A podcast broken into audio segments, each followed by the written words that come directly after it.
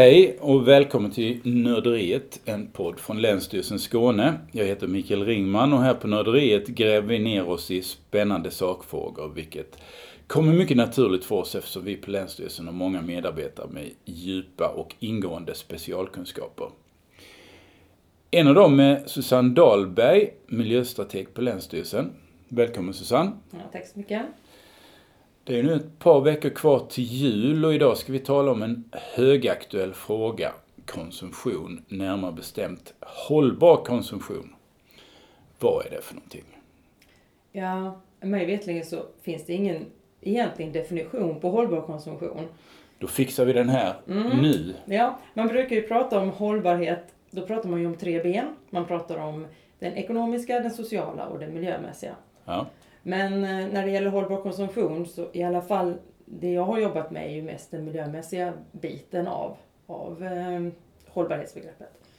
Eh, sen skulle man ju kunna säga att den mest hållbara konsumtionen är ju den som vi faktiskt aldrig gör. Okej, Mm. det låter ju djupt och så. Det, Mm. det, det, det, är, ju det är ju riktigt. Men eh, den hållbar konsumtion, vad, hur ska man tänka hållbar konsumtion? Vad, vad, handlar, vi, vad handlar det om? Man kan tänka att man, det finns massor av exempel och det kommer vi kanske in på senare. Men eh, det, kommer, det finns exempel på att man till exempel inte ska använda så mycket resurser. Man kan konsumera tjänster istället. Konsumera eh, kultur istället för att konsumera produkter. Och, Okej. och sådana saker. Mm. Om man tar, hur kommer det sig att du och jag sitter här och pratar om hållbar konsumtion egentligen? Vad är det för typ av fråga och vad är det, hur kommer det sig att en myndighet som Länsstyrelsen eller andra myndigheter kan, kan vara involverad i någonting som hållbar konsumtion? Mm. Jag, jag jobbar ju som miljöstrateg och jag jobbar rätt så mycket med eh, jag jobbar ju med miljökvalitetsmålen och det generationsmål som finns i Sverige. I generationsmålet som i stort går ut på att vi ska lämna över till nästa generation ett samhälle där de stora miljöproblemen är lösta. Så har man också skrivit in att man ska lösa det utan att det ska bli miljö eller hälsoproblem utanför Sveriges gränser. Alltså finns det en konsumtionstanke. Det finns också en strecksats under generationsmålet som just handlar om konsumtionsmönster. Så eh, där på ett mer övergripande plan så att säga eh, jobbar vi med konsumtionsfrågor. Mm. Det är lite nytt i myndighetsvärlden att man jobbar med, med hållbar konsumtion men det är väldigt kul tycker jag. Och generationsmålet, var, var kommer det ifrån då? Ja, det är ju fastställt av riksdagen eh, när man införde miljömålssystemet och det är faktiskt relativt unikt för Sverige att man har ett miljömålsystem på det sättet som vi har. Konsumtionsfrågan har också lyfts i rätt så nyligen tagna har man tagit 17 globala hållbarhetsmål som, gäller, som FN har tagit som man, för hela globalt då. Och där pekar man också ut konsumtionen som en viktig fråga att jobba med för att nå de här, för att Mm. Så vi ska inte...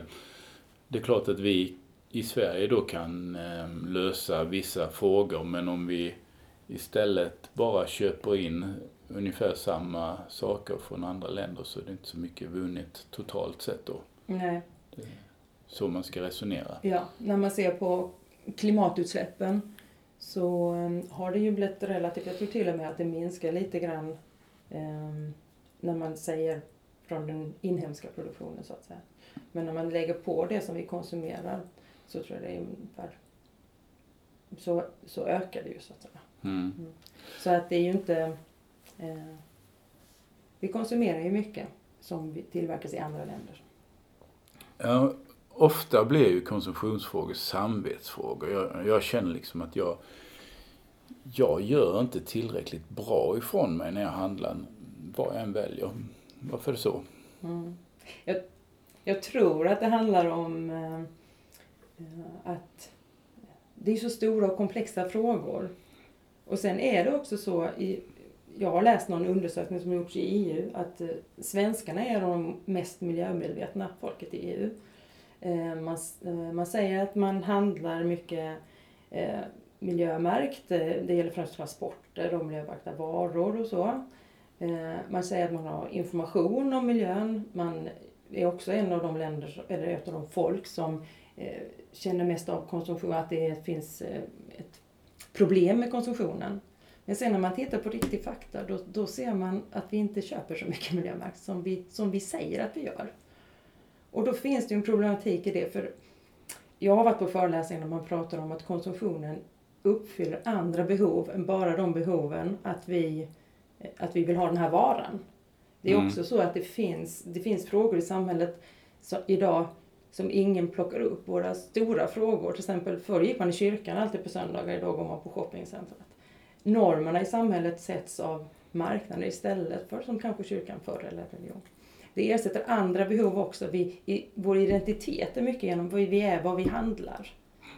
Så jag tror att det är därför lite grann att det kan finnas en, en problematik att vi vet en massa saker men vi gör inte vad vi vet. Det är nog därför som man, som man känner den här frustrationen tror jag. Den mm. känner jag ju själv också. Mm. Och sen kanske man då gör vissa goda val.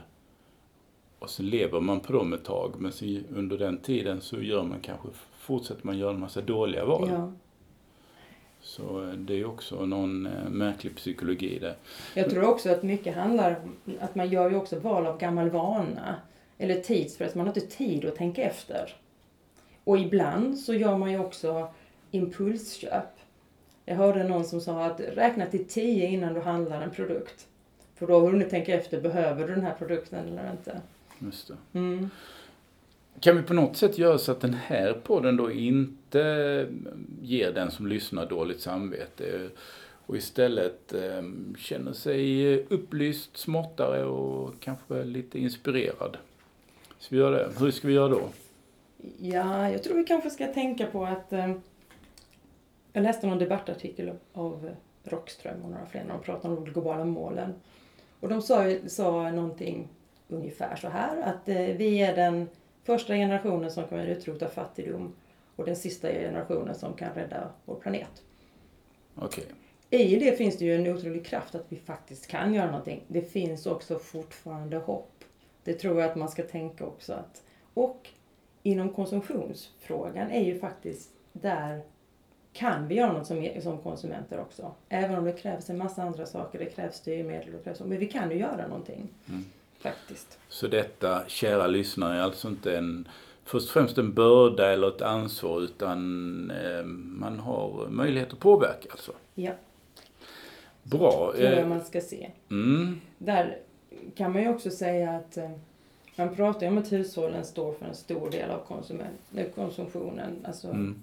mellan 60-80 procent tror jag det är. Ehm, och där finns det ju olika fyra, främst fyra områden som man pratar om. Och det är mat, resor, boende och shopping. Och där kan man ju se att liksom man kan ju ha, det finns ju saker man kan göra och jag kan ju ge några exempel på vad man faktiskt kan göra inom de olika. Till exempel mat så kan man ju, eh, man kan tänka på att köpa ekologiskt. Man kan köpa mindre kött, eller äta mindre kött. Eh, det är ju en sak. Eh, och sen så att tänka på matsvinnet. Vi slänger väldigt mycket mat i Sverige. Jag har hört siffror på att var fjärde matkasse som vi släpper hem, den slänger vi utan att ha ätit den. Mm. Det är ju inte klokt. Liksom. Mm. Nej, Nej. absurd. Um, och sen när det gäller resor så är ju flyget ett av de stora problemen. Så flyg mindre, eh, och mindre bil, cykla mer. Cykling är ju en sak som är, känns som om det är något som man som är lite trend då, att man cyklar mer nu mm. faktiskt än man har gjort förr. Eh, och boende kan man göra enkla saker som att sänka värmen. Man kan också köpa el från miljömärkt el så att säga. Och shopping är ju som, eh, det är ju mycket mer komplext men man kan ju köpa som vi sa från början, köpa tjänster istället för att köpa konsumtion. När man köper konsumtion kan man köpa miljömärkta saker. Eh, och reparera och använda produkter så länge som möjligt. Det finns saker man kan göra. Mm. Just det. Jag tänkte vi skulle ta upp några begrepp och eh, reda ut dem. Ett som ofta förekommer är cirkulär ekonomi. Vad är det? Mm. Cirkulär ekonomi, det skulle jag säga att det är att man vill gå från den linjära ekonomin som vi har idag. Eh, där man använder en massa resurser. Eh, så producerar man en vara och sen blir det avfall. Och det blir också avfall i processen när man, när man producerar den här, den här eh, produkten. till att sluta kretsloppen. Så att avfallet blir en resurs i, i själva eh, cirkeln. Så att avfallet blir en resurs i när man producerar nya varor. Okej. Så att man inte använder så mycket material. Alltså det handlar väldigt mycket om resurshushållning. Eh, Så redan när man tillverkar någonting så vet man i slutändan vad den... man tillverkar produkter för att man ska kunna använda allt material i den i nytt till en ny produkt. Okej. Och det handlar mycket om resurshushållning. Vi använder ju väldigt mycket resurser. Eh, och vi har ju bara en jord. Mm. Ett annat begrepp eh, som jag hör ofta är delningsekonomi. Mm. Det skulle jag säga är en, en del av cirkulär ekonomi. Men det är att man delar på varor istället. Till exempel eh, eh, delar på varor och tjänster. Till exempel att man delar på verktyg istället för att äga det själv. Eh, man, man, köper, en- man köper ett hål i väggen, inte en borrmaskin.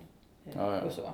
Det har Eh, jag faktiskt funderat på väldigt ofta. Så det, det, är ju, det är ju lite konstigt att om man åker ut i vilket villasamhälle som helst så har alla sina egna gräsklippare och kanske också sina egna borrmaskiner som används då i bästa fall en gång.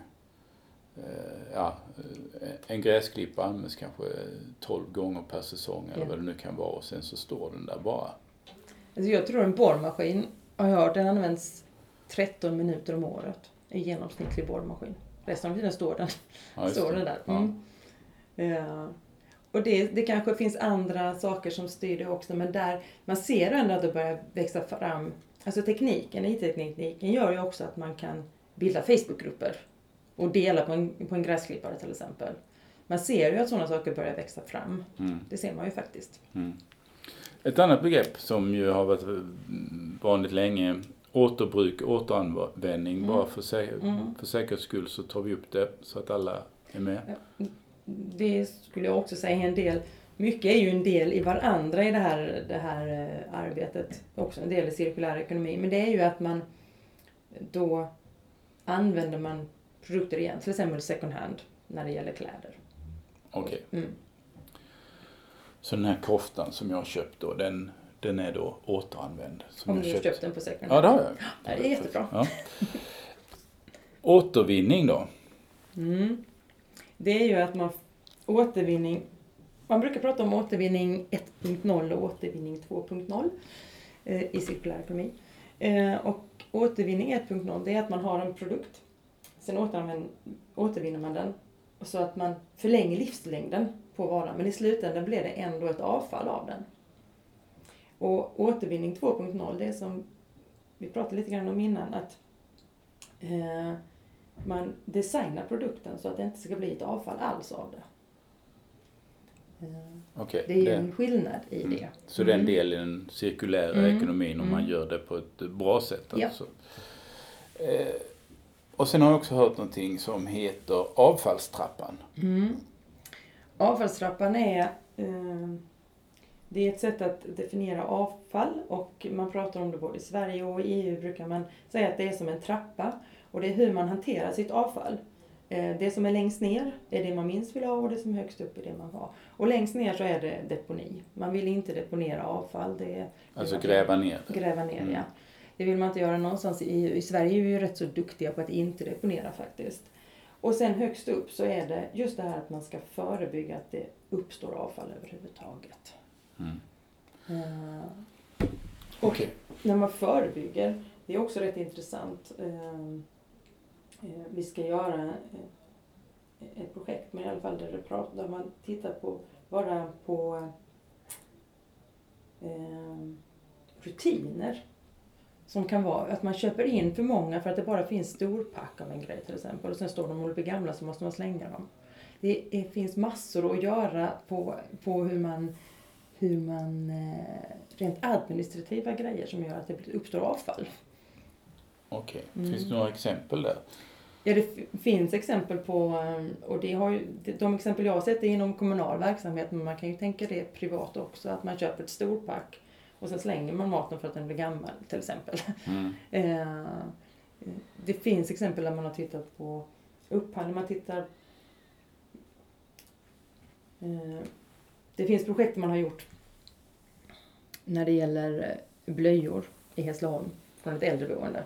Mm. Där man tittade på rutinerna. Och till slut så, eh, man gick igenom med personalen och så. Och så kom man fram till att man skulle ha blöjkort. Man, och det var en enkel åtgärd. Men man, efter den här processen kom man fram till det. Och man vann pengar, man vann arbetsmiljö för de som jobbade. Man vann eh, hälsa för de boende. Mm. Genom att faktiskt att man tittade på avfallsförebyggande arbete. Mm. Eh, jag funderar på, har vi inte talat om de här frågorna i många år nu? Gör, gör det någon skillnad? Går, går det åt rätt håll? Nej, alltså jag skulle ju ljuga om jag sa att det går åt rätt håll. För det gör det ju inte. Eh, man mäter något som kallas ekologiska fotavtryck. Och det är egentligen ett mått på hur vi använder våra resurser.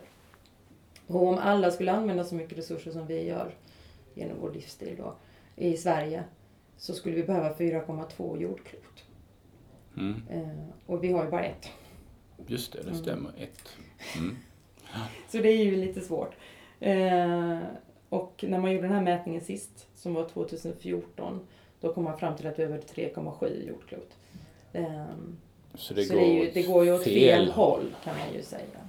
Och ändå så tycker jag och många andra säkert att vi ändå har blivit lite mer medvetna de senaste två, tre åren. Men eh, vi gör alltså inte riktigt som vi säger då. Nej, det är, det är nog tyvärr, tyvärr så.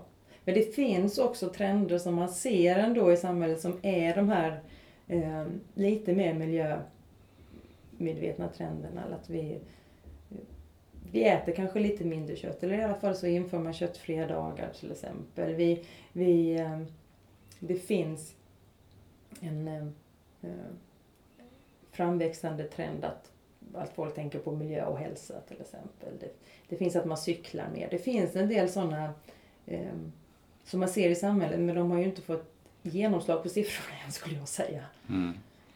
Sen är det en sak till som, eh, som ändå är lite positiv och det ser man ju att eh, eh, man kan säga att eh, välmåendet eller lycka inte hänger ihop med hur mycket pengar vi har och det finns det faktiskt forskning på.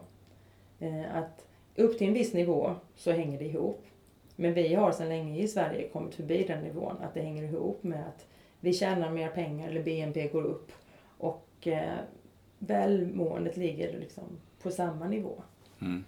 Så det är andra saker kanske som vi vill ha än mer prylar och mer pengar. Mm. Men eh, någonting, om vi nu konsumerar, vi, även om du talar om att det finns vissa positiva exempel här så måste det ändå vara så att vi faktiskt handlar en del. Vad är det vi handlar då? Alltså, Ja, till exempel kläder. Kläder har ökat med 52 procent mellan 2000 och 2014. Vi har ökat vår konsumtion av kläder med 52 procent. Det är jättemycket. ja, okej. Ja, det förklarar ju nästan Mm. enbart alltihopa. Alltså, eh, Men där finns det ju också positiva tendenser som jag ser i alla fall. Att även eh, näringsliv, alltså klädbutiker och så har börjat reagera på detta och att eh, eh, tar tillbaka sina produkter och så man kan lämna tillbaka eh, kläder i affärer och så här. Mm. Det är ändå någonting som jag tycker att man har sett under senare år. Har börjat växa fram. Är det här en, är miljöfrågor eh, politiska? Är det en politisk fråga? Ja, det är konsumtionsfrågan i... Det är klart att det är en politisk fråga Mm. också. Ehm, poli, politiken måste våga ta de här stora besluten som behöver tas eh, för att ställa om samhället. Eh, politiken behöver också underlätta för konsumenter att göra de rätta valen. Eh, man kan underlätta genom skatter eller, eller lagstiftning. Eh, men även på andra sätt. Så det är, en, det är helt klart. Men jag, eh, jag tänker att den här frågan är så stor så att alla måste göra där man är. Politiken måste göra sitt, näringslivet måste göra sitt och vi som konsumenter måste göra vårt. Eh, det tror jag är en, en viktig sak för jag kan tycka mig höra ibland att man säger att någon annan ska göra någonting först.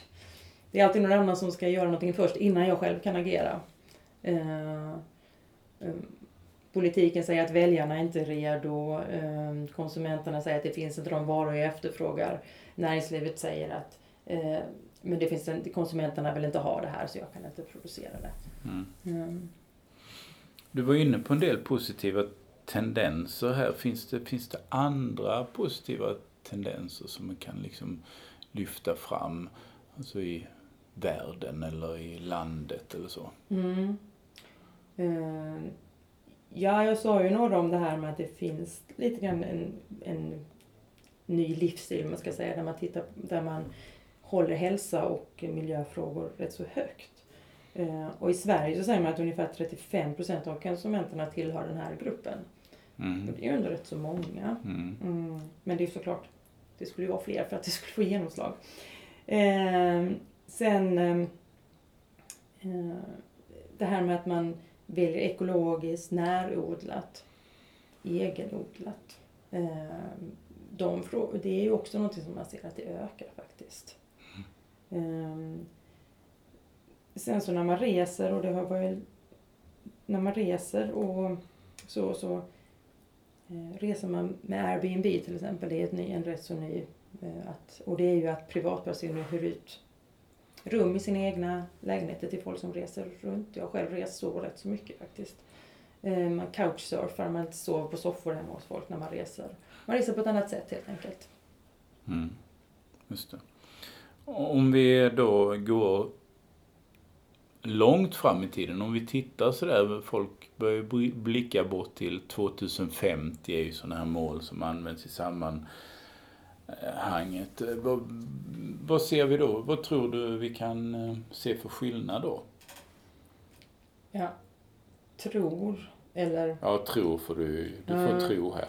Ja, eh, jag hoppas kanske mer än mm. tror för att eh, det finns ju många siffror som jag också tycker det är rätt, lätt att slås ner av att det, det ser ju inte ut som det går så bra.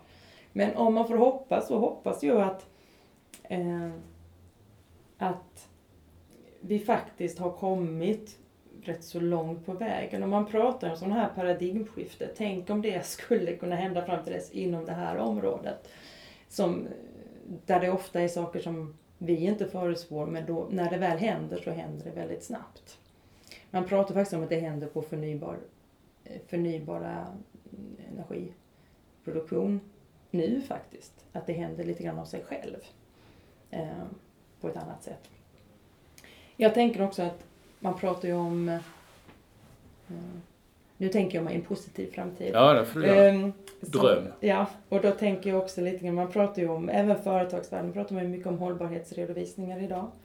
Eh, och att det kan också påverka globalt så att det blir en, en större, en bättre arbetsmarknad för alla. Därför att vi ställer krav här också på, på att man ska ha koll på hela produktionskedjan och så. Mm. Företagsvärlden. Um, och sen hoppas jag också att vi, eller jag ser att vi samarbetar på ett annat sätt. För den här frågan, i alla fall för, för mig som jobbar inom en myndighetsvärld, är rätt så ny och jag behöver börja samarbeta med andra som jag inte samarbetar med idag. Mm. Tror jag. Mm. Alltså, när jag tänker på sådana här frågor så kan jag tycka att det är producenten som ska ha och ta det största ansvaret för att en tröja jag köper inte gör den som eh, har jobbat med den, att den inte har blivit sjuk av, eh, av, dem, eh, av att liksom fixa en tröja till mig. Eh, det kan jag tycka, men ty ställer vi för låga krav på producenterna? Jag tycker definitivt att producenterna kan göra mer. Och det här med hållbarhetsredovisning, att vi börjar ställa krav på att de också ställer krav i nästa led så att säga. Det kan ju hjälpa sitt till. Eh, också att man får bättre arbetsförhållanden i andra länder så att det inte det inte blir på det sättet. Däremot, jag, jag tycker att producenterna måste, måste bidra med sitt. Vi kan ställa krav på producenterna. Eh, Och som jag sagt, politiken måste också göra sitt Mm. i detta. Och så kanske man också får inse att okej, om jag ger 99 kronor för den här Ja. Tröjan så vinner kanske jag på det men det är kanske någon annan som får betala. Ja, det tror jag också man ska vara medveten om. Man kan fråga Hur då? i affärer, när man handlar. Jag är inte säker på att de kan svara, men när det gäller kemikalier har de en skyldighet att, att svara på vad, den, vad en vara innehåller faktiskt.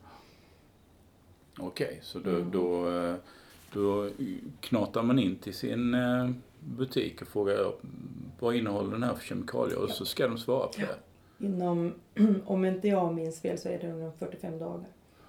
Okej, ett bra tips. Mm. Vi pratade lite jul. Tänkte vi sa, snackade eh, här inledningsvis och eh, nu tänkte vi skulle göra det avslutningsvis också. Eh, det är snart jul. Hur ska vi fira den hållbart? Har du några bra tips? Mm.